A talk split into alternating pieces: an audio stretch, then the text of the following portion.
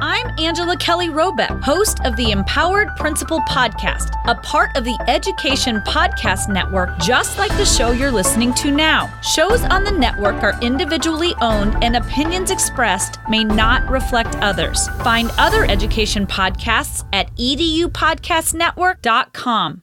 Hey, welcome back. Steve here, and today I'm talking with Harvey the College Wizard. He is awesome. Harvey will share with you how to help your college bound junior senior get the score that she needs to get accepted to the college of her dreams. So much to learn today. You are going to love, love, love this show. Matter of fact, you're going to wish that uh, um, you knew Harvey way back when uh, you were uh, applying to colleges and taking the SATs and all those things.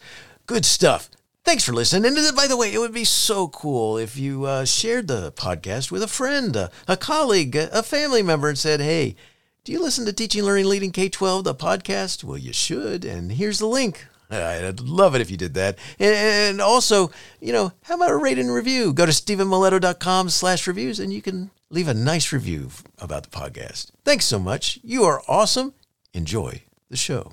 It's the Education Podcast, your favorite show, with lots of groovy guests and they share what they know. So crank it up to 10 and let your neighbors know that here's another show with Dr. Steve. Teaching, learning, leading, K 12. Teaching, learning, leading, K 12. Teaching, learning, leading, K 12. Ah, ah, with Dr. Steve. The story of how Harvey Wizard became an internet multimillionaire in the early days of affiliate marketing is told in the New York Times bestseller Get Rich Click. Harvey is a successful serial entrepreneur, the world's winningest college admissions coach, an international best-selling author, award-winning photographer, published songwriter, and globe-trotting stand-up comedian. Which, by the way, you got to watch. He's hilarious. and, and today, Harvey will tell us not only how to get accepted to schools like Harvard and Stanford, without unethical shenanigans like uh, uh, some previous Hollywood people. Not to mention any names, but, but also how the same approach can enable anyone to win at even life's most competitive games. Harvey, thanks for joining me today. Great to have you on the show. Say hi to everyone. Hola from Costa Rica. Hi, Steve. Well, it's awesome to have you here, and uh, um, I hope you're enjoying uh, the. I hope you're having good weather in Costa Rica. We're well, this is actually rainy season, so we have those two hours of rain a day. But basically, I live in a place where it's always 75 degrees. Wow. Wow. Nice. Nice. I can understand that. Though. Mm-hmm. It would be very nice. Yes. so so cool. So I, I gotta I gotta ask you a couple of questions as sure. we get started. One of them is, you know, in your bio, I said that you're a serial entrepreneur. Could you talk right. about what this looks like? Yeah. I, well, I can. I mean, I'm trying to make this concise. Um, it's just that I see everything as a business, right? I started my first business when I was 11 years old because let's do this quickly. I was watching 60 Minutes and they did a segment about someone who was winning contests, explaining, and this is the same, it's all about this. If you want to win, you have to stand out. If you want to win, you have to stand out. Travel the road less travel, do something different. And the point was, this person was winning contests. This isn't the old, this is in the 70s. Um, for those who are watching this, uh, because I know it's mostly audio, I'm hoping that I think we're going to get the video later, and some people will be able to maybe watch the video on my podcast if they want to see what I look like. But anyway, and I can share um, that with you. I, all my stuff's audio, but I, I, I not a problem. Perfect, perfect. No, it, it, it only sometimes you need a little bit of the visual because when we talk about me being 63, and we talk about the fact when I say that I was growing up in the 70s, it has to all make sense. And yes, it was the 70s, and the segment was, oh, you know, if you want to win a contest, you need to put in a big envelope, put put the stamps on backwards in the wrong place, or use weird um, use weird colored markers, something because in the old days in contests it was a human being, and the idea is a human being can be influenced if you do something different. Nice. And I always remember that. So I wanted to get, I wanted to go into photography. I was, I said to my mother, you know, can, I want to I want a camera, I want a dark room. And she well, you, you, you'll have to, you'll have to earn that. So every Sunday, you may remember this because it's in the 70s, there was the Cappy Dick coloring contest in the Sunday paper. Nice. Did you did you remember that? I, don't I remember actually do. I think I do. Yes. Yes. And and for anybody who's curious, you can actually search for Cappy Dick coloring contest on the net, and you will actually be able to see some of those. This particular week, it's a small thing to color, and the title was "Color the Fireflies." So there's not much to color. Just like little dots and they had a, a, a campfire and they had the, a little bit of the face of the people. Not much to color. Therefore how can anyone differentiate themselves? So i remembered what i had seen on 60 minutes and i created a character. I created fred the firefly out of colored paper and i pasted the entry on his stomach put in a big envelope and sent it away and a month later I hear, Harvey, what did you do? You just won this national contest. and I won a set of World Book encyclopedias because we were a you know middle class Jewish family in the 70s, and everybody had to have a set of World Book encyclopedias. Exactly, you know. exactly. Education's important to the Jews, you know, because I'm Jewish. But anyway, uh, that's what the prize was. A new set of World Book encyclopedias, sold the old set, used it to buy my first camera and darkroom equipment. And then because it was the 70s, I thought to start calling people at random, because you could for free, you can make local calls for random. I just called and said, Hi, I'm a child photographer. Do you have any children in the house? Nice. Nice. And if I got someone who said yes, I said, How would you like a free portrait of your child? Uh, And basically, I would just do, you know, with no lights or anything, just. And I started my first photography business when I was 11 that way. That's awesome. I used to ride my bike with the camera.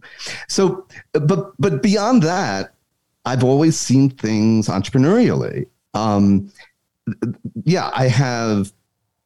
That's my first business. I I made one hundred fifty dollars an hour as a street musician. So I'm like, I consider that a business. That's entrepreneurial, right? Yes, it is. Uh, yes, it is. I started a personalized songwriting business, and one of them actually got published in Nashville. I'm also a published songwriter in Nashville and New York. Nice. which is a different you know we talk about businesses right these are all businesses um, and we can talk about how I, I'll tell the story how I actually became a headlining stand-up comedian, which is something I never particularly planned on. It was just like something for fun that that I just took the opportunities and made it bigger. Um, I started the largest pregnancy massage center, and we ran for 29 years in New York City. Again, entrepreneurial because at that time, um, it was 1991. There were lots of massage therapists, but they were all down in the village in New York City.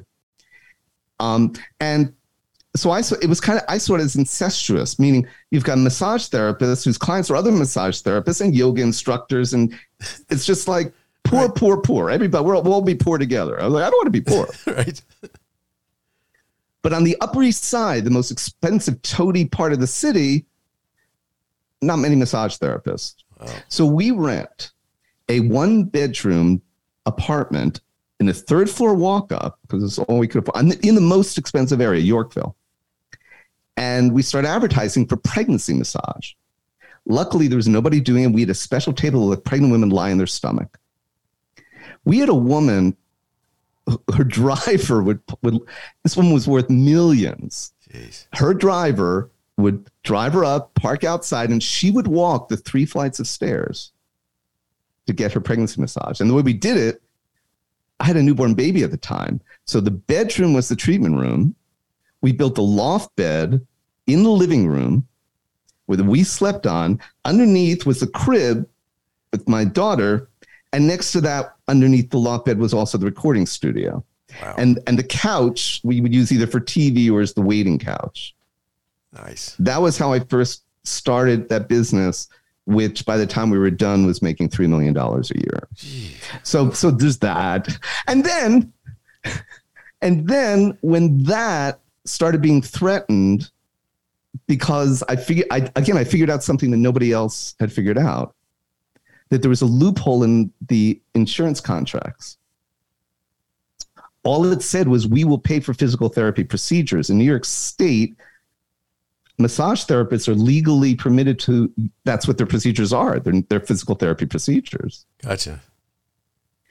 so we had we had all these Upper East Side pregnant women coming for their free massage because we just billed the insurance directly, and it went great for three years. And then when they started saying, "Oh my God, we're paying too much money to these people," they claimed fraud so they could legally stop paying us. And now suddenly 300 grand we're never going to get. And we realize this. What do I do? I go, it was right at the beginning of affiliate marketing, 2003. I start futzing around. I notice this person keeps advertising. What is the, what are they selling? Oh, they're selling a booklet. Oh, I see what they're doing. Oh, I can do that.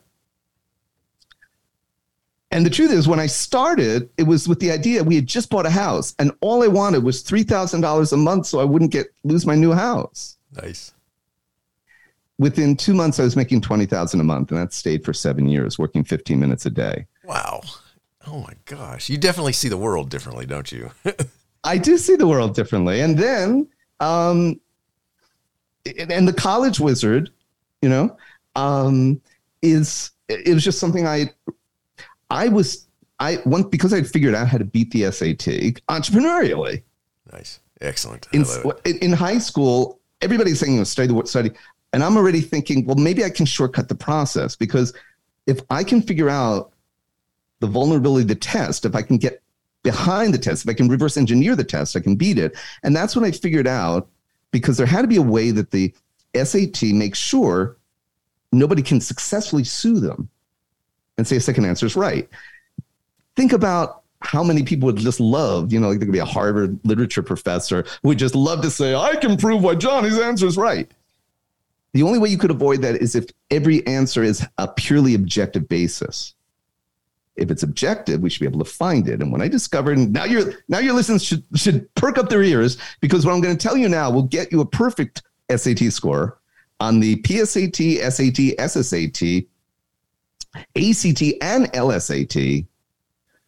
Listen up. The right answer is the only one where every word of that answer matches something in the text you can point to that means the same thing. Fundamentally, every right answer is a paraphrase of text. That's how they make the answers in the first place. Wow. Example the text in the SAT reads, Why do the flowers have a stronger scent? This is a real SAT question. The right answer that matches reads, What is the reason for the upper limit on the intensity of the flower's aroma? You see, it's just a paraphrase. Right. If you find the paraphrase, you beat all the tests. And that's because I was an entrepreneur, and that's why I went from 1200 to 1580 in, you know, in a matter of months. And that is why when I say I've got a perfect system, follow my rules and get a. And everybody, oh, how can you say perfect? I said, I didn't say you were going to follow them. I said my rules are perfect. Just like when I say 100% of the students who've ever completed my program have gotten into whatever school they wanted. And the key word is complete. Gotcha.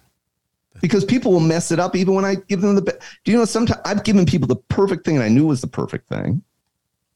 And then they come back to me because they talk to a guidance counselor, they talk to a friend, and then they don't do it. You know? So that's when i say complete it. Please complete it. Or if i tell you it's going to be 30 tests worth of practice and your kid does five you really don't have a leg to stand on there do you so, jeez.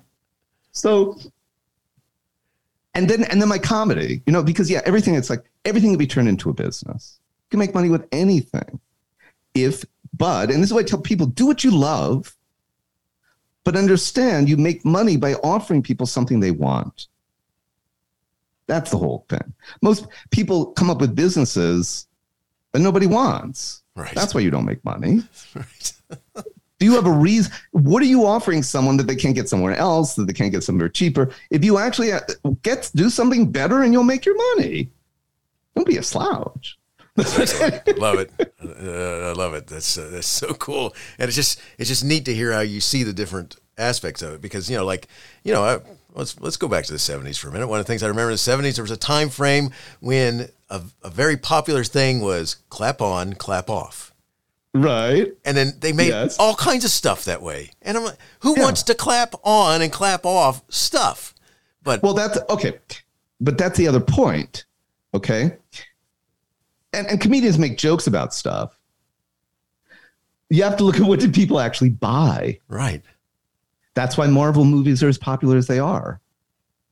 I personally, you know, it, it, they don't interest me. Gotcha. But if you're if you're trying to reach the broadest parts possible segment, that's that's what you do. So the market does sometimes determine what's get what gets. So, so like I said, clap. The very fact that they made it on hundreds of products, even though it's silly, yes, it might be silly for you, but there's, and and honestly, I bought a couple. So there you go. well, our household, we had a couple different things. They had to clap well, on okay, and clap so on. we're making fun, but well, that's see. At first, I thought you were making because sometimes people make fun of products that they don't buy. oh no, we Right? bought them. Like- yes. okay, well there you go. But but it, it, which really gets to the fact the idea that it's this it's usually the simplest idea, and even things that I've come up with that have worked amazingly well. After you come up with it, you're like, why didn't I think about that before? That was so easy. This is cool. Yeah. This, this is cool. It's, so you, you, you talked a little bit about because we're, we're getting ready to get you know really dive into the college stuff. But I gotta, Sure. I gotta since you brought up your comedy, I gotta. Talk, I mean, I've watched you on the on there. Why why did you go that direction towards stand up? Because you're funny. I mean, it's it's funny, but it's it's. I mean, it's like that's got to be Well, I didn't used to be this funny. I've gotten funnier because I practice now. Right, Like right. anything in life. Now I practice. Which Uh, but no, it, it's. I think it's something that almost everybody kind of has a, uh, you know, a fantasy about, right? Because Oh, it's to make people laugh, to make a whole group of people laugh. There's there's the fun. It's incredibly powerful, right? It's this feeling of power when you do it. But when I when I first decided to pursue it, it was really because I'd seen an ad for a comedy class in 2008. Corey Culhaney. Hey Corey, if you're listening, now I'm actually now I'm actually a headliner. Um, but you know, I took the course. They, you know, go, you meet a, number of weeks, and then you do a showcase where you do five minutes. And you know, I got some laughs. It was pretty good. Then you, then in New York, I started doing a little more. I did these showcases. You don't get paid, just going. I had one. I don't know if anybody who knows Jim Gaffigan. He's a very successful. You know, I know who you're talking about. right. Yes. So so again, I had these little fun moments in my life because I'm doing a showcase, and in stand-up comedy, no matter how big you are, you got to test. You really want to test that in front of a live audience before you go and ask to get paid for it. Makes like, sense. do other people think it's funny? And that's why I was immediate. And the lineup was me and then Jim Gaffigan. wow. So I just had that that few sec. I was I was so excited thinking that he would be join us in the green room, which he did not. He did not join all the other loser comedians in the green room, but he ended up to go on the stage. So when I came off the stage, Jim Gaffigan asked me, "How's the crowd tonight?" Nice. And, and what is that? It was just that, that excitement. It was like, "Oh my God, Jim Gaffigan is treating me for this minute as an equal." That's cool. we're we're in this business together and that was very fun i didn't do it that much then i got into all my craziness which people can find out on my if if, if they search for harvey wizard and they uh, look at my youtube channel my comedy tells the story of all the craziness that ensued i had actually i actually quit the idea of comedy because it, it upset me so much someone was calling from the south for me to help with the kid with SAT. And one of the things, my big problem with what I do, I, it's not really money based. Um, in, in a sense that yes, I'm charging money, but it's really about finding that kid and whose life can I change, whose life can I be instrumental in changing, right? And so I want to change this, kid, this kid's life. Everything looks great. The next day, the guy calls me. We had this wonderful conversation. He calls me the next day and he says, "What kind of a monster are you?" Uh oh. you teach children with that mouth because he had found he'd done a deep dive and found somewhere my comedy because i Right. wasn't push, pushing it and it was just it, it was so upsetting and you know i went back and forth like i have a right to do this and i really stopped it because i said i could hurt a kid there's a kid i could maybe help and the parent won't let me near him because of this so i took it out and then in 2019, I'm walking in Dublin, and a guy gives me a flyer for stand up comedy. Like they're having an open mic. And my wife says, Oh, come on, why don't you do it? And I go and I do it. I'm, oh, this is kind of fun. Then we go to Reykjavik, Scotland. I do five minutes. Oh, this is kind of fun. Then I go to Prague. They have a real big, you would know, an English speaking com. It's a very vibrant English speaking comedy um, group and you know the comedy and i went and i saw it and i was like i think and I, then i hired a comedy coach very important. You know, if you really want to do something and you can hire an expert, that's going to shortcut your process. And the big transformation for me was at the time I started in 2008, I was married. I've been married for 28 years. That's going to give you a certain direction for what you're talking about. By 2019, I had been married four times. Now I'm my fourth wife. Nice. And when the comedy coach he said, You've been married four times, you've got an act. right. And so I started just talking about the stuff that had happened, you know, lately and in Prague, and it was going really well. And I had said, I think I'm going to be like, the headline just means you're the last to go on. And I said, I think I can pull this off in a few weeks. And by three weeks, I was headlining in Prague. Five, a 10 minute set, but that's all I had 10 minutes. We go to Krakow, Poland, and it's very, I- I see all these interesting things.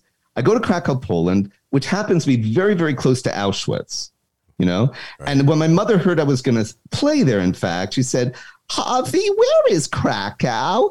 Oh, yeah, it's in Poland. That's right near Auschwitz. Well, I guess the folks visiting Auschwitz could use a few laughs from a real live Jew.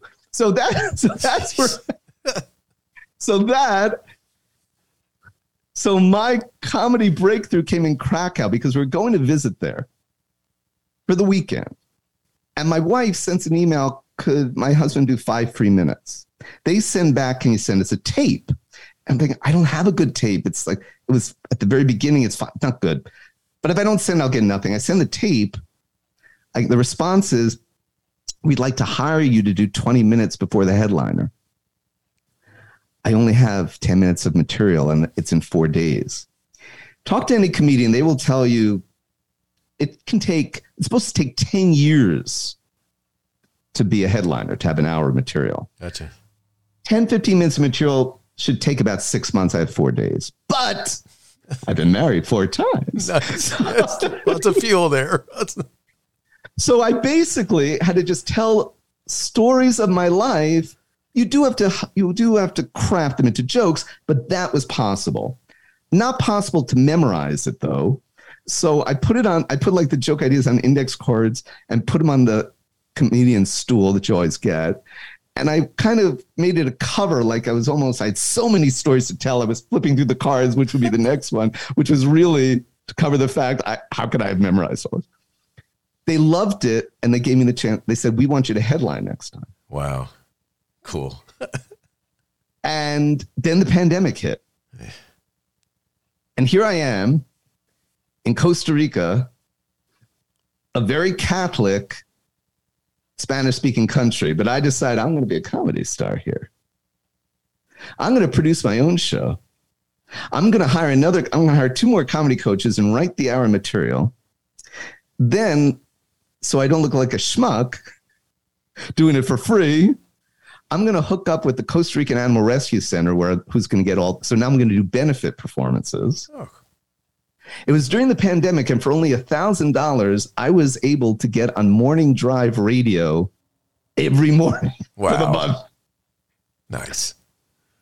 I, I flew down to New York City comedians to be my opening acts.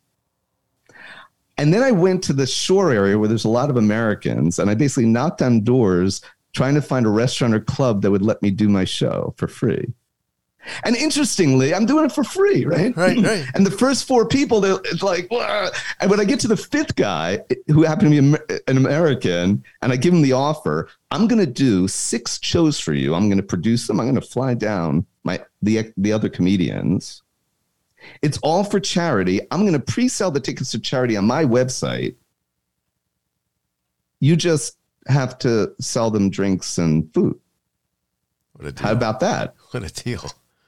Well, that's what, and the, that's the guy. He, he, like, he goes, "Shake my hand. I gotta, I got, I gotta. Click. we have, we have to seal this deal before you walk out of here." And I'm like, he goes, "Who? What kind of idiot would turn this down?" And I said, "Well, for today." So, Nice. and with that, after the pandemic, I sent an email to Krakow. It's after the pandemic. It's been two years now. Maybe they don't. How would they even remember me? They did.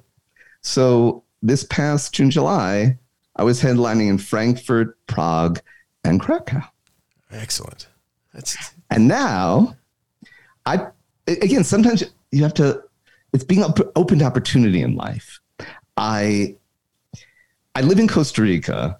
It's first of all, my my whole nut, as they call it, is two thousand dollars a month because I built my I built a two thousand square foot dream house for ninety thousand dollars. There's no property taxes in Costa Rica, but the there's a quarter acre of land behind my house, and the guy was going to sell it. And if he if I didn't buy it, he would have put apartments there and ruined my privacy because I have an amazing view. So that's why I bought it. And I'm like, what could I do with it?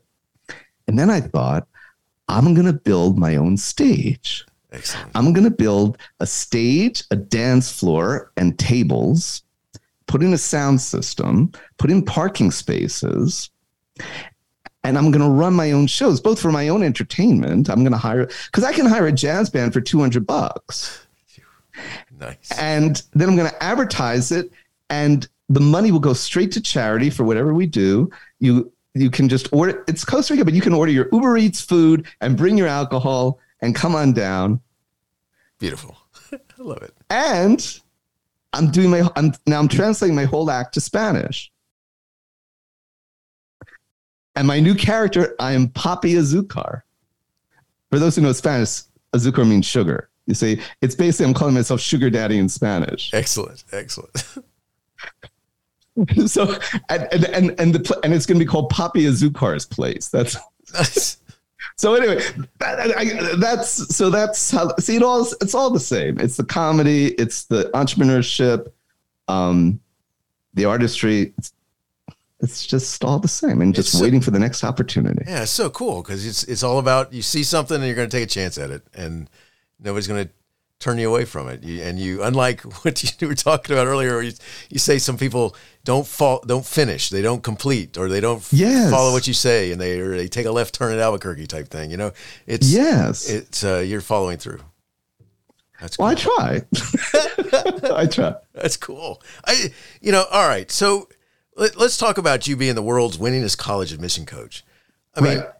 you got to tell us what your inspiration for helping kids do this was, because this is cool. What you're you're getting ready to talk to us about. I hope so. Well, let's talk about inspiration. Let's talk about in general. Um, this is why. This is why I talk a lot, particularly if I think I can offer someone that's helpful. This goes back to 1984. See, I- always had trouble. I always, when I was younger, I guess I was just insecure. I'm only five foot three, 160 centimeters. Um, and that's a that's a much bigger disability than people realize in the U.S. Not so much other places, but U.S. If you're a short guy, Cosmo did things like basically, you know, women would rather go with a, a you know, a retarded, unemployed, overweight con ex-con than a shortcut.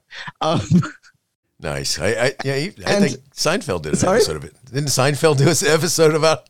Uh, well, he may or, or George, yeah, maybe with George and stuff, but but it is like that. yeah. you know and so the point was i was very insecure about women so i said but i said how can i use my strengths and i was working in an ad agency i figured out how to advertise into getting married in three weeks which is what i did Okay.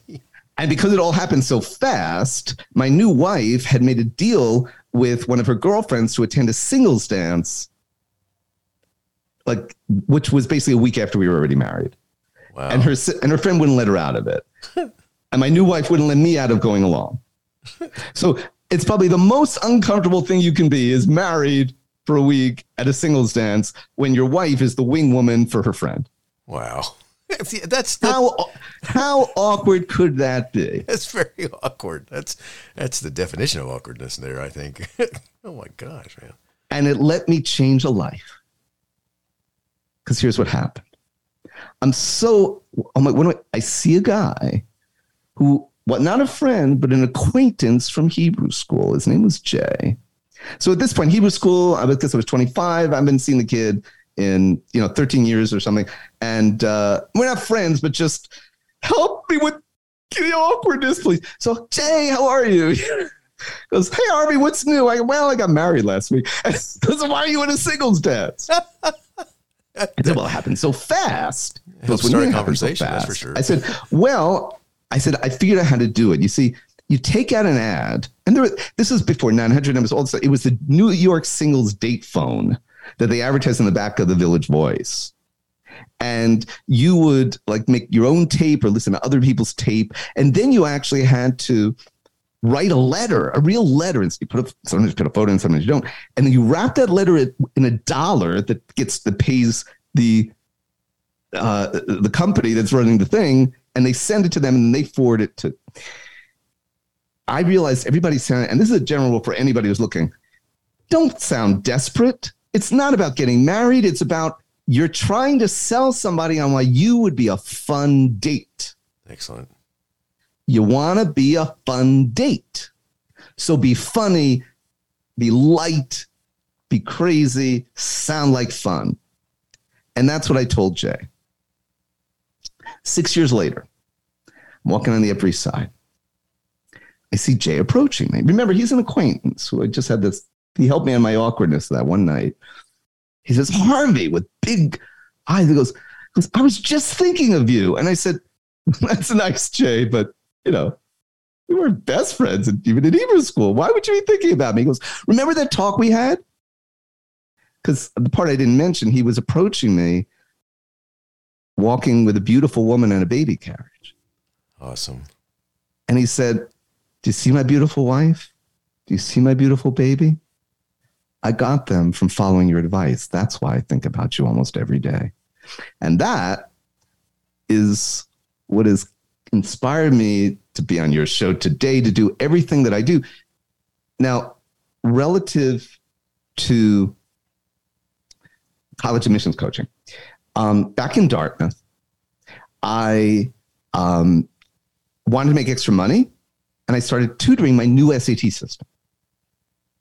So right away, you know, I'm seeing kids are getting these amazing scores when they complete because I have all these tricks. I have 54 rules, follow the rules, get a perfect score. And I'll say it at the end, but you know, if you have my link, or, this is just because why wouldn't you do it? If you're listening to this right now, why would you not go to my website, get on my mailing list, and I'm going to give you my whole system for free. I'm not charging a penny for it because I want to have that. See, I'm I'm a, I'm a uh, uh, I'm an endorphin junkie. See, and the endorphin that I'm going to get when you call me in a year and tell me the score your kid got because they act you actually heard me on Steve's podcast and did it and completed it. It's going to give me a lot of endorphins. Love it. That's that's awesome. But the part about the about about the helping kids. So the first thing I'm doing with you know with the SAT, and then for years I would do it over the phone. That's all I needed. It's talking kids through the rules. To do it this way, you know. Even for the math, I can mostly talk it through. And then my big internet business as these things will, you know, my $2 million a year business died in uh, 2003.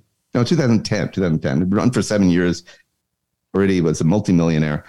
And, um, and Skype came around and I started, hmm, maybe, maybe I could teach it on Skype. Maybe this would be interesting. And I started just with the SAT. And then people talked about, you know, when it became realizing you need to do something else to differentiate yourself and that's when I realized that I had a set of skills. I, I was thinking, do you remember that um, Taken, the movie Taken? Oh yes, yes, yes. Yeah, yeah. I was thinking of using it because I've got a very particular set of skills. nice, it works. Yes, and I can get your kid into any school if they complete what I program. But uh, nice. so, so because what I realized is it's marketing. It and this getting into college is a marketing project. You're selling yourself to one person, the admissions officer who's looking at your application. You want to make them say, wow. no people talk a little bit about this, but what I'll say is you're on the right track, but do you have the creativity to do it? Mr. Admission Coach, Mr. Former Guidance Counselor. No, no, I mean, that's all great. I, I completely trust. I completely trust these admission coaches to create a school list, to, um, you know, to tell you you have to differentiate yourself, to stop you from spending 125 hours on volunteer programs when maybe you could have in five hours created your own charity if you work with me. But anyway, so, but I just saying these guys are all vanilla. The ones I know. How are you going to turn this kid into a superstar? And that, and then I said, Oh my God, I have a talent that, as an example, parents come to me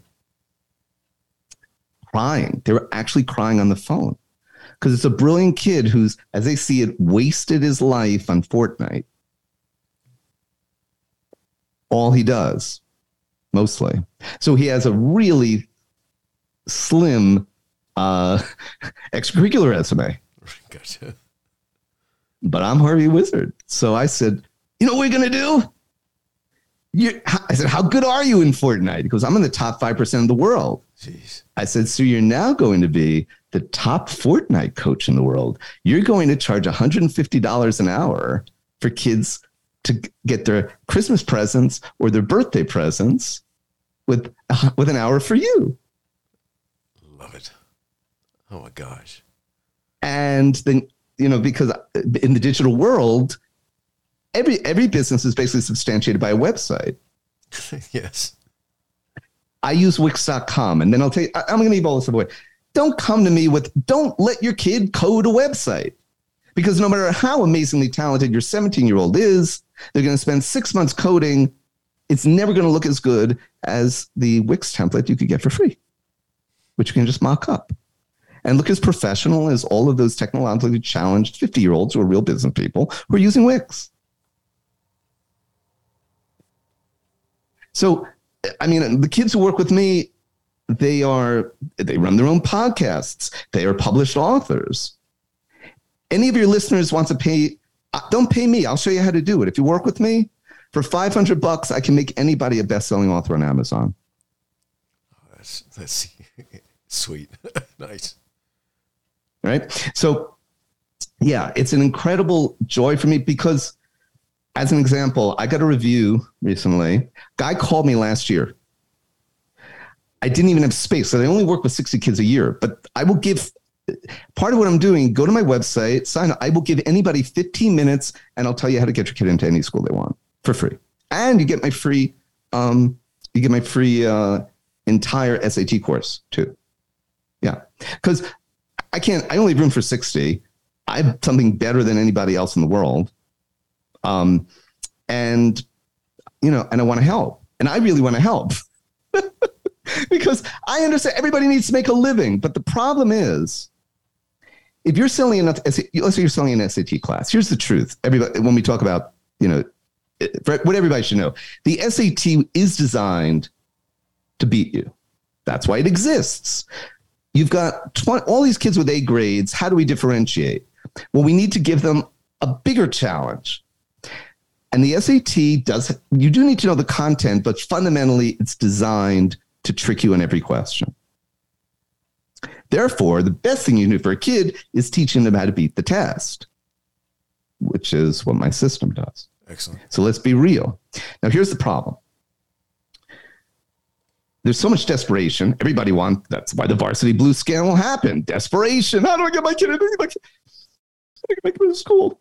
So there, that's what creates the market for SAT tutoring. What nobody I've ever seen has been honest about is how much practice it actually takes. I mean, you know, Malcolm Gladwell says 10,000, it doesn't take 10,000 hours. With my system, it takes about 100, 150. And interestingly, a guy called me from Harvard number of years ago. He wanted me to work with his sister. And he said, and he had gotten a 1580 on his own SAT through self study. And he said, but I want to make it easier for my kid's sister. I've gotten some money now. And um, how many hours, if I work with you, will my kid have to, will my sister have to invest? And I said, 100, 150. He goes, how is that possible? He said, I put in two hours a day every day for two years. That's 1,500 hours to get my score. I said, because I have a system. He said, 100, 150 hours? I said, yeah, my problem is kids sign up and pay the money. They don't put in the 100, 150 hours. But my point is, every tutoring company says a line that I believe is complete crap. We're going to find the, we're going to find your kids' weaknesses and fill them up. Even if you do that, you're not going to get the score you want because it's about the trickiness of the test train it's it's a it's not tutoring if you do it right it's brain training train okay so now people sign up but it sounds very attractive to purchase an eight week boot camp where they're going to fill up those we're going to we're going to find the weaknesses and fill them. It's it's crap. It's complete crap. And th- you know so that's why i only offer an unlimited program because i got to keep them around long enough. I got to tell them you may. I had a student, as a student had, she came to me in 10th grade, 1300. Brilliant. She's number two at Andover. People don't know that's one of the most competitive schools to get into. Yes. Brilliant. This is this is a brilliant kid, right? But she's only got 1300 out of 1600 on SAT. It's not going to get her into the school she wants to go into. She starts tutoring, learns my rules, working with the teacher. After about two months, she's hitting 1530 pretty consistently on her practice tests. But when you're 17 and you go into this room and you've got that little voice in the back of your head that says, My life depends on this, my life depends on this, all bets are off. You're most likely going to screw up the first two, three, or four. It's already a year and a half later, October of her senior year. She retakes the SAT. She's still only up to 1470 in a real one. I advise, I my gut is take those two extra chances in November and December, and I think you're going to hit it. November of her senior year, she gets a 1450. Now we're 1540 rather. Now we're ready. She's created all the things I wanted. Her everything's in place. We send it out, accepted to Princeton, Yale, uh, Columbia, Dartmouth, University of Virginia, Wake Forest, and offers for six full ride scholarships and honors programs. Incredible. She's at Princeton now. Incredible. That's the reality of succeeding. That's the reality. And I don't care who, everybody can get lucky. But and and that's what gets me so upset. So everybody's just selling what people want. We talked about this, right? Sell what people want. Parents want the quick fix. Yes. but it's all crap. It's all crap. And that's why I would much rather you take my free course and get your kid to just practice. It's me on video. You know? And I'm just giving it away because it's the right thing to do. And now I'll tell you why. And when I say I know I'm the winningest because I, I never lose. Even Entrepreneur Magazine, when they wrote the article about me, they said it was 95%. You know, because that was 2012. I've, I've uh, got, think, I made it better since then. And you know how I made it better? I just screen better. I can look into kids' eyes and pretty much know if they're going to succeed or not in three minutes. Because um, if you don't have the fire in the belly, not going to happen. Gotcha. Not gonna Yeah, but the way that and the way that I met um, John Katzman, the founder of the Princeton Review, is kind of cool because we were actually he graduated. He graduated um, Princeton '81. I graduated Dartmouth '80, so we're kind of contemporaries it started, I was at, at Barnes and Nobles in New York City, getting ready to get a book gift wrapped. And you know who they've got gift? It's Christmas time, and they've got gift. You know who's you know who's manning the gift wrapping table? Who? Women from a local PTA. Okay. Barnes and Nobles was smart. They're like, they're gonna say you. They go to PTAs and said you can you you do the gift wrapping for free, and you can have a tip jar to support your PTA. Well, clearly this woman was pretty frazzled, been there for hours. There's three bucks in her tip jar. So I say to her, you know, maybe I can help you out. I will come to your school, and I'd already done this in a number of places. I will do an I will do a 90 minute presentation to your entire auditorium and teach all of my rules to get a perfect SAT score. You collect whatever you want at the door for whoever you want. I mean, I've raised money for PTAs, for cancer charities, for whatever. but this is New York. So this woman, and we've talked about this, woman gives me that look of, What's your angle, buddy? like, nobody does things for free. Nobody does things out of the goodness of their heart. Oh, I know. I know you've got something up your sleeve. I can just feel it. And this is when life, this is when why you have to believe in miracles or whatever. I don't know. I get a tap. This is think of how amazing what I'm about to tell you is. I get a tap on my shoulder. I turn around. The woman behind me in line says, Are you Harvey the college wizard? Nice. Now, this is eight years ago. I have not been on a po- at that point. I had not been on a single podcast. No public relate. You know, I wasn't in, written up anywhere. I just had some Google ads, which is how people found out about me. And I said, "Well, yeah, but how do you know that?" And they said, "Well, I work in John Katzman's office, the guy who started the Princeton Review." And we're talking about you because we can't understand how anybody could offer unlimited lessons for a package price and be profitable so I said, well, I'll tell him. So I, after that, I emailed him. I said, is this even real? Right? yeah. This is like bizarre. Is this even real? Right. So I emailed him. He's like, yeah, I'm very interested. So there I am sitting next to John Katzman, wow. the founder of the Princeton Review. And he says, how do you do it, Harvey? I said, well, I've got a better system than you, John. That's how I can do it. And he says, What do you mean? I said, Well, I can get you a perfect reading score in one sentence. And I gave him the sentence I gave you guys. And he said, Well, Harvey, I, I, he goes, You seem like a smart guy and all, but I've been in this business for 35 years. I've made close to $300 million with this. I don't believe that. It can't be that simple. I, I don't believe it. So there I am wish I had video of me sitting with the founder of the Princeton Review going through the college board book, reading question after reading question after reading question. And he finally looks up at me and he says, Well, Harvey, I guess I could say our assistants are cousins of one another, but to be honest, we at the Princeton Review would be your very stupid cousin. and then he wanted to do a deal with me that I turned down because I'm not a corporate guy. as you may have told, as you may be able to guess. Yes, I think so. Yes, it's just not. It, it, it's going to ruin it for me, you know. So right. I, thank you very much. That's cool. And interestingly, interestingly, I sent him because we're on LinkedIn. I sent him a LinkedIn a few months ago when I was starting to go on podcasts, and I said, "John, my dream. I want to give my system. You said it was the best. You said, why don't we do this together and give it away to every high school in the country?"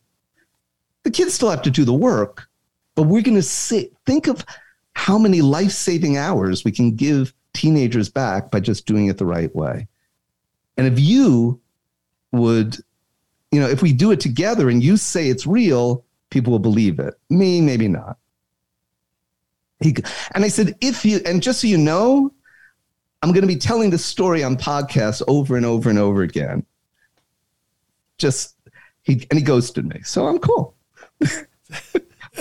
nice, nice, Because because I wrote I said I want to have this, you know, in writing that I offered him the chance and that's his chance to say, I don't know who you are. I never met you. Right. Don't do that. there we go. Excellent. It's you know, this is there's a consistent theme here. What's cool is, I mean, you still had a conversation with the man, and whether he ghosted you or not, which is kind of cool to be able to say you were ghosted by him. So, um, but maybe, yeah. well, the other thing, this I will point out because this is one of the problems that I have. Um, look, everybody's entitled to make a living, but I was just searching around. I found out that he is charged. You can actually work one on one with John Katzman for only a thousand dollars an hour. Wow. And I'm like, really, John? Really? I, I, I, and I'm like, I'll give you everything for free. But see, people don't, you know, they're like, oh, well, who is who is this guy? We'll go back to the other lady with the what's your angle, right? what's your angle? Exactly. Excellent. I, so, so, I got it. You know, one of the things I've I've uh, watched you talk about on your YouTube channel is that uh, um, you know some colleges have decided that the SAT is optional, and you're like, it's not mm-hmm. optional. You got to talk about that. Sure. Let's. I th- see somehow parents. I, I don't even know what they're thinking. you're trying to get your kid into a place that rejects 95%. Let's say they reject 90%. people, you have to pay seventy dollars, whatever it is, the application fee. B and C students are not applying to these schools. You're putting yourself in a room with everybody who looks just like you. So why the heck would you do anything less than the best you possibly can? The whole national merit, you know, the, the, the score you get on the PSAT determines whether you're called National Merit Scholar. Now, you, but some people think there's money. There's not much money involved in it. If you happen to be a minority, there's some money, but there's not much money. It's really the feather in your cap. And that was long before the SAT was optional. And you try to do that because you want to put everything you can. You want to have the best grades, the most AP classes. Again, you know, there's a strategy to it. Don't take more AP classes than you can get A's in, things like that. But you want to do everything. Are you not seeing the numbers? Are you blind? Do you not know what 90? See, that problem is that I, somehow parents see five or 10%. They don't focus on the 90% rejection rate. That's why the SAT is an option. Gotcha. That's and that's powerful information because when it like when you watch it on your video and you're talking about it, you want to stand out. Well, how are you going to make yourself stand out if everybody's not taking it well? One of the ways would be to take it and uh, do very well. yes. Do really, really well. Yes, yeah, exactly. exactly. And that, that's my point because I'm like, it, it blows me away sometimes. I'm giving it to you for free. I even, I even, I, I mean, throw around this sometimes just to, just to, you know, incentivize people. I'm like, hey, if you can bring me any reading question on a real SAT that my rule doesn't work on, I will pay you $10,000. So you don't, I will also tell you that I've had this offer for 45 years and no one's been able to take me up on it because my system works. But parent, tell your kid that if they find one place where Harvey's rule doesn't work, they'll get $10,000, which I will. Because you know what that's going to do? If they actually are aiming for the $10,000, they're going to discover they can't get the $10,000, but oh, I just learned how to get a perfect SAT score. Excellent. It's got to be smart, parents. Got to be smart with it. I love that. That's because that's a that's a great thing to tell the you know to start off by telling a parent. You know, just I got a perfect way for your kid to figure out how you know what they got to do. And uh, here you go. Ten thousand dollars if they can prove me wrong. so nice. I, I, you know, I, it's my biggest. I, am I'm, and then there's another thing when you said about you, why am I passionate about it? I'm more passionate now. I'm going to say this really, to say this really quickly, but it's important because I'm, there's a lot of parents listening now, right? Right. Okay. Um, my only child, my daughter, my brilliant daughter, um, died at 28 two years ago. And because she did something stupid. That's the truth. She did something stupid. And um, and I didn't have what I would normally have had um, connecting to her because of a very, very um, acrimonious divorce, where my uh, my ex-wife pretty much turned uh, my daughter somewhat against me, but to the point where I didn't have that kind of parental right to call her every day and said, honey, now that the pandemic is happening, why don't you write every day? I mean, she's she was a production manager for reality shows, which was exactly what she said she wanted to do in 10th grade when I constructed the um, the roadmap for her to get there. And she she had a party. she was she, she's on Prozac for anxiety. She drank. She snorted cocaine. She went outside uh, to dump the garbage. She decided because she's been taking these these uh, um, these photos for Instagram, like in dangerous places. She climbed over the railing outside her apartment to take a YouTube to take a photo. She fell to her death. Oh my gosh! And and you know, and and actually, that's how I my best selling book has a chapter in it where I explain how I was able to find joy shortly after her death because the first thing that I thought about was how long exactly does she want me to be miserable? How long do I want someone I love to be miserable? But it, I, I, sometimes I feel with the things that I'm doing because that it's like, well, let me let me work on her behalf. Let me take. It's really this. It's that since I don't have the right, since I don't have anybody to parent anymore, I I just parent everybody. That's powerful. That really is. I and I appreciate you sharing with it with us about how how she died and that that she did, um, because your advice right there is just so. I mean, how how long are you going to grieve? How long are you going to hate life, or how long are whatever the words you want to put in there? Yeah, but but it's also why parents are too soft these days. You know, and the best things I've ever done as a parent, when I look back, are where I pushed my daughter, where I wouldn't let, where I forced her to take responsibility, wouldn't let her out of stuff. Do you know how many? You know, it's interesting. I used to charge thirty nine hundred for what I now charge ten thousand for, for a number of reasons. Partly because, um, can I talk about how how my business changes the world separate from the kids? Sure and about why being an entrepreneur is always helpful. Until about two, three years ago, I was doing everything myself all the teaching, all the counseling, all the coaching, and all the essay writing. I do everything for the kids who come to me. That's why I only do it right now. It's 60 kids a year. It was less because I was doing everything myself. And I'd always thought if I could find great teachers who would work with me, great teachers, then I would let them teach because I can teach them my system and they can teach it. But the problem was the economics. How can I get a teacher who's going to be passionate for the kind of money I could pay and still be profitable? Then here in Costa Rica, somehow I was talking to someone one day. I found out, you know, the max a master teacher can make here in Costa Rica. We're talking about 15 years experience, master's degree, um, working at the most elite school in the country, English speaking school. $300 a week. Wow. I said, that's my opportunity. So I took an ad out in Facebook, just locally, said, looking for the best teachers in the country.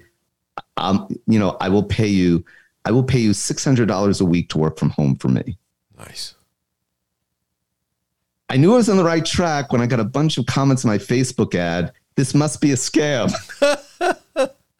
no one in Costa Rica would ever could ever pay $600 to a teacher for a week. Gosh, I can, I can, I, and I could hear that comment too. so that's how I found Professor Nello, who's now my academic director. She started amazing person, just you know, beyond how great of a teacher she is, just a ah, she's just such an amazing person. Warm, loving, brilliant, passion about teaching. Oh my God. And she starts, you know, and we start, she starts working. I see she's getting better. Some kids are doing better than me. She's way more patient than me. And I'm like, this is the right person for the right job. And about two years ago, I started, you know, it's important you have to realize when it's time to go. I realized I was losing my patience for the teaching, you know, because it's funny with the reading, it comes down to he brings me the wrong answer. And it, well, Johnny, the word bewildered is in your answer. Is the word bewildered is in the answer you picked? Where was the match? I would be you as, as an educator. You understand? You'd be so gratified if the kid pointed to a word that wasn't quite a match. At least they tried. Right. Right. Do you know? And this is 98%. I don't care how smart the kid is. This is a lot of the lesson. You point out the word that they missed why did you pick the answer with the word that didn't match? Oh, I forgot. So, yeah, so I'm losing my patience, but but they've got great patience for that. That's okay. and you just have to be willing to go through that until the kid. Do you know I've had a kid after six months look up at me and say, "Did you mean every word?" Jeez, nice. So, so so anyway, I said, teach if I can get my if they use my system and teach it, this will be an even better thing. And then I said, you know what? Let me make a little bit. We need a couple more teachers. I said, how about we do this? I said, what about if from tomorrow we're 50 50 partners with no buy in? Because what had been happening was I was just giving her my overflow for free. And I said, what if we do it this way? You don't buy in 50, we're 50% profit partners. But you do everything teaching. You deal with the parents. You hire the teachers, you train the teachers, everything. She put in systems way more way more powerful than anything I'd ever done. The teachers, the work, the two teachers who work with me, their lives have been changed. And Professor Nella, because I'll take you take a little luck, a little trying to help somebody. She's currently at the University of Edinburgh getting a master's degree.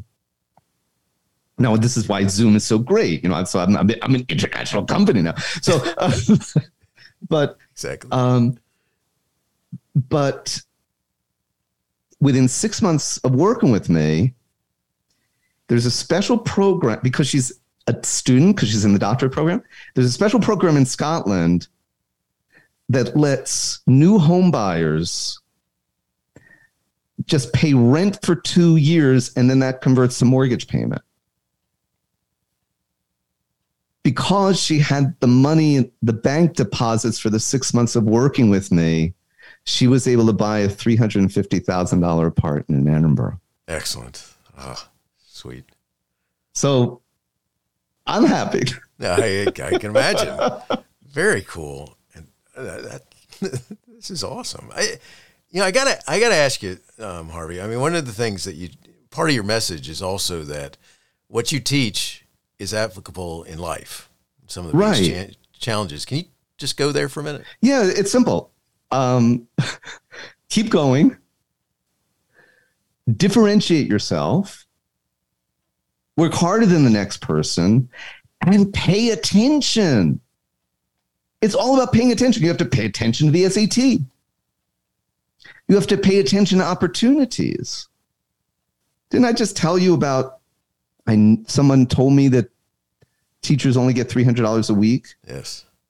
most people are like, uh huh. I've now created what I I'll challenge any and, and it's interesting because I almost did a $20 million deal. Guy who runs the largest foreign it, it, he's in he's an Amer, he's a Chinese American who first you know immigrated from China. All his contacts are in China. He has half the market supposedly of getting kids from China to American schools. And a friend of mine set up this meeting, and he was like, "You you have a system. Nobody else has a system, and you are actually paying less for higher quality tutoring than anybody else in the world." And he had this. He wanted to turn into an IPO, and it turned out the guy was a complete liar. It was I, I just cut off dealing with him on, but but he recognized that what I was doing was actually one of the funniest things he said to me he said like he goes you know he goes we've been hiring the uh, we've been hiring a, the former uh, director of admissions from dartmouth to help he goes but uh, he's not as funny as you Nice.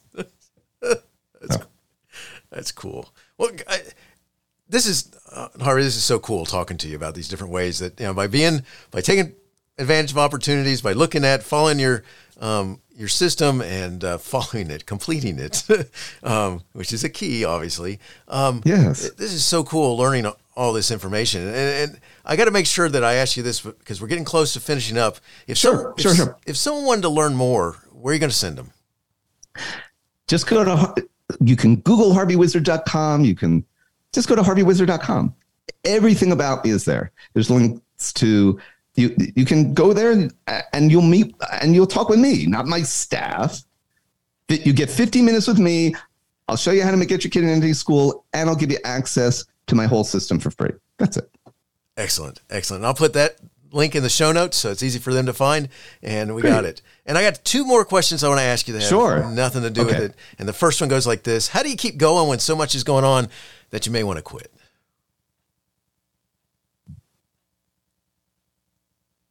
Um,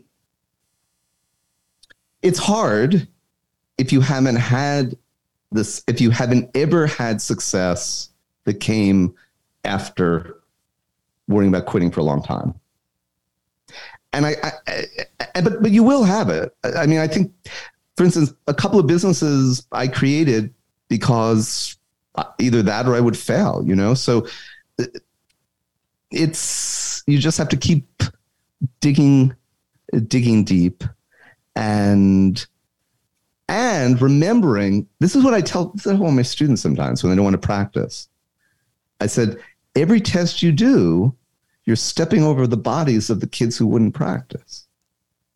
So whenever something gets really hard and you're ready to give up, you have to remind yourself this is when people give up. This is how I can differentiate myself. Oh, that's powerful because they're listening. That's exactly right. I mean, there's so many different places you can give that as an example that where this is where people give up, and I just need to keep going. Yeah, works for everything. I love that. Oh, I love that. Uh, last question, Harvey. Do you have a teacher in your past who made a difference in your life? If so, who was it, and what would you say if given the chance to say thank you? Well, I there there is one, and I did say thank you. So uh, I, I tell the story very quickly. Uh, when I was at Dartmouth, I actually went there with the idea that this is about learning. It was all about learning, and I also had the hubris to believe that. Well, maybe it wasn't hubris. I mean, you go to a school like Dartmouth, you've got these stacks, you've got all the original materials. Why can't I come up with as good an idea as anybody else. I mean, am I might not, but why can't I? I was in a, and, and there was one, his name is David Lagomarsino. Prof, I believe he's uh, Professor Emeritus now. He was a young professor in uh, 1976, I guess, when I had him in a, a medieval history class. And he he would listen to me and he um, he encouraged me. And and this and it really started with this, but this is the whole thing. We were one of the things at Dartmouth, I don't know if they still do it. Every student had to read Paradise Lost by Milton in freshman English. Everybody had to do that, right? And one of the one of the questions you encounter in Paradise Lost, this whole idea of is it free will versus determinism? If God knew it was going to happen, how do you have free will and all this? So everybody's debating this free will determinism thing. Meanwhile, in my in my English in, in my medieval history class with, with Professor Lagomarsino, we're learning about the philosophy of nominalism. It's a weird philosophy. And it turned, and then I do this research and I find out that Milton was a nominalist. And if you look at nominalist philosophy, there's no conflict between free will and determinism. So I brought that into my English class because I was like, if we're really here for the truth, we have to address this. Maybe the question is completely moot. Maybe he's just a nominalist. And now maybe I've solved the problem that everybody who's read Paradise Lost has ever encountered. Maybe this is the answer. And my point was if it's not, teacher, tell me why not.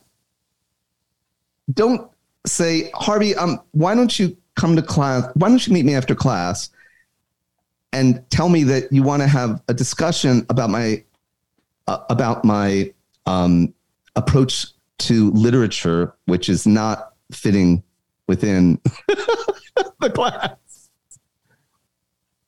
And this guy just kept in, in, many, he encouraged me. I mean, I had a teacher tell me don't speak in class anymore because my remarks are off center. Oh my gosh. And basically, I called him. I called him and I said, Thank you for encouraging me. And that same kind of thinking that made people tell me not to talk in class is exactly why I'm now an, a multimillionaire and I'm helping kids all over the country. And nobody else was supporting me. And you did. You have no idea how much that meant at the time and how much it still means to me. Yes, that's what I said. That's awesome. And I can't thank you enough for sharing that. That is so cool. I, you know, Harvey, it, it's just wonderful talking with you today. The college admission process is daunting, and uh, you know there's so many things that uh, you know people tell you, and they, they make you think this is part of the process, and you kind of cut to the chase and and give people the idea, you know, you know the, it, how they can do it without having to get sidetracked by stuff that really probably doesn't matter in the long run. Yes, which is so exactly. cool. I, I mean. Um, how you help kids and their parents deal with this challenge is amazing. And I wish you the best in all you do. And thank you for doing what you do. Thank you so much for having me. It's been a great joy for me. Hey, you have been listening to Teaching, Learning, Leading K 12, a podcast to help you help kids achieve their dreams. Teaching, Learning, Leading K 12 is a member of the Education Podcast Network. Podcasts for educators, podcasts by educators. Teaching Learning Leading K 12 is a member of the podcast network based in Canada called Voice Ed Radio. Voice Ed Radio, your voice is right here. The opinions expressed on Teaching Learning Leading K 12 are those of the guests and host. Teaching Learning Leading K 12 is intended to share ideas, advice, and suggestions. Teaching Learning Leading K 12 is produced for educational purposes. Hey, thanks for listening. It would be awesome if you visited my website at stephenmiletto.com and connected with me, left a review, and listened to more episodes. And by the way, you could also share it with your friends, with your family, and uh, your colleagues. Thanks so much. You're awesome.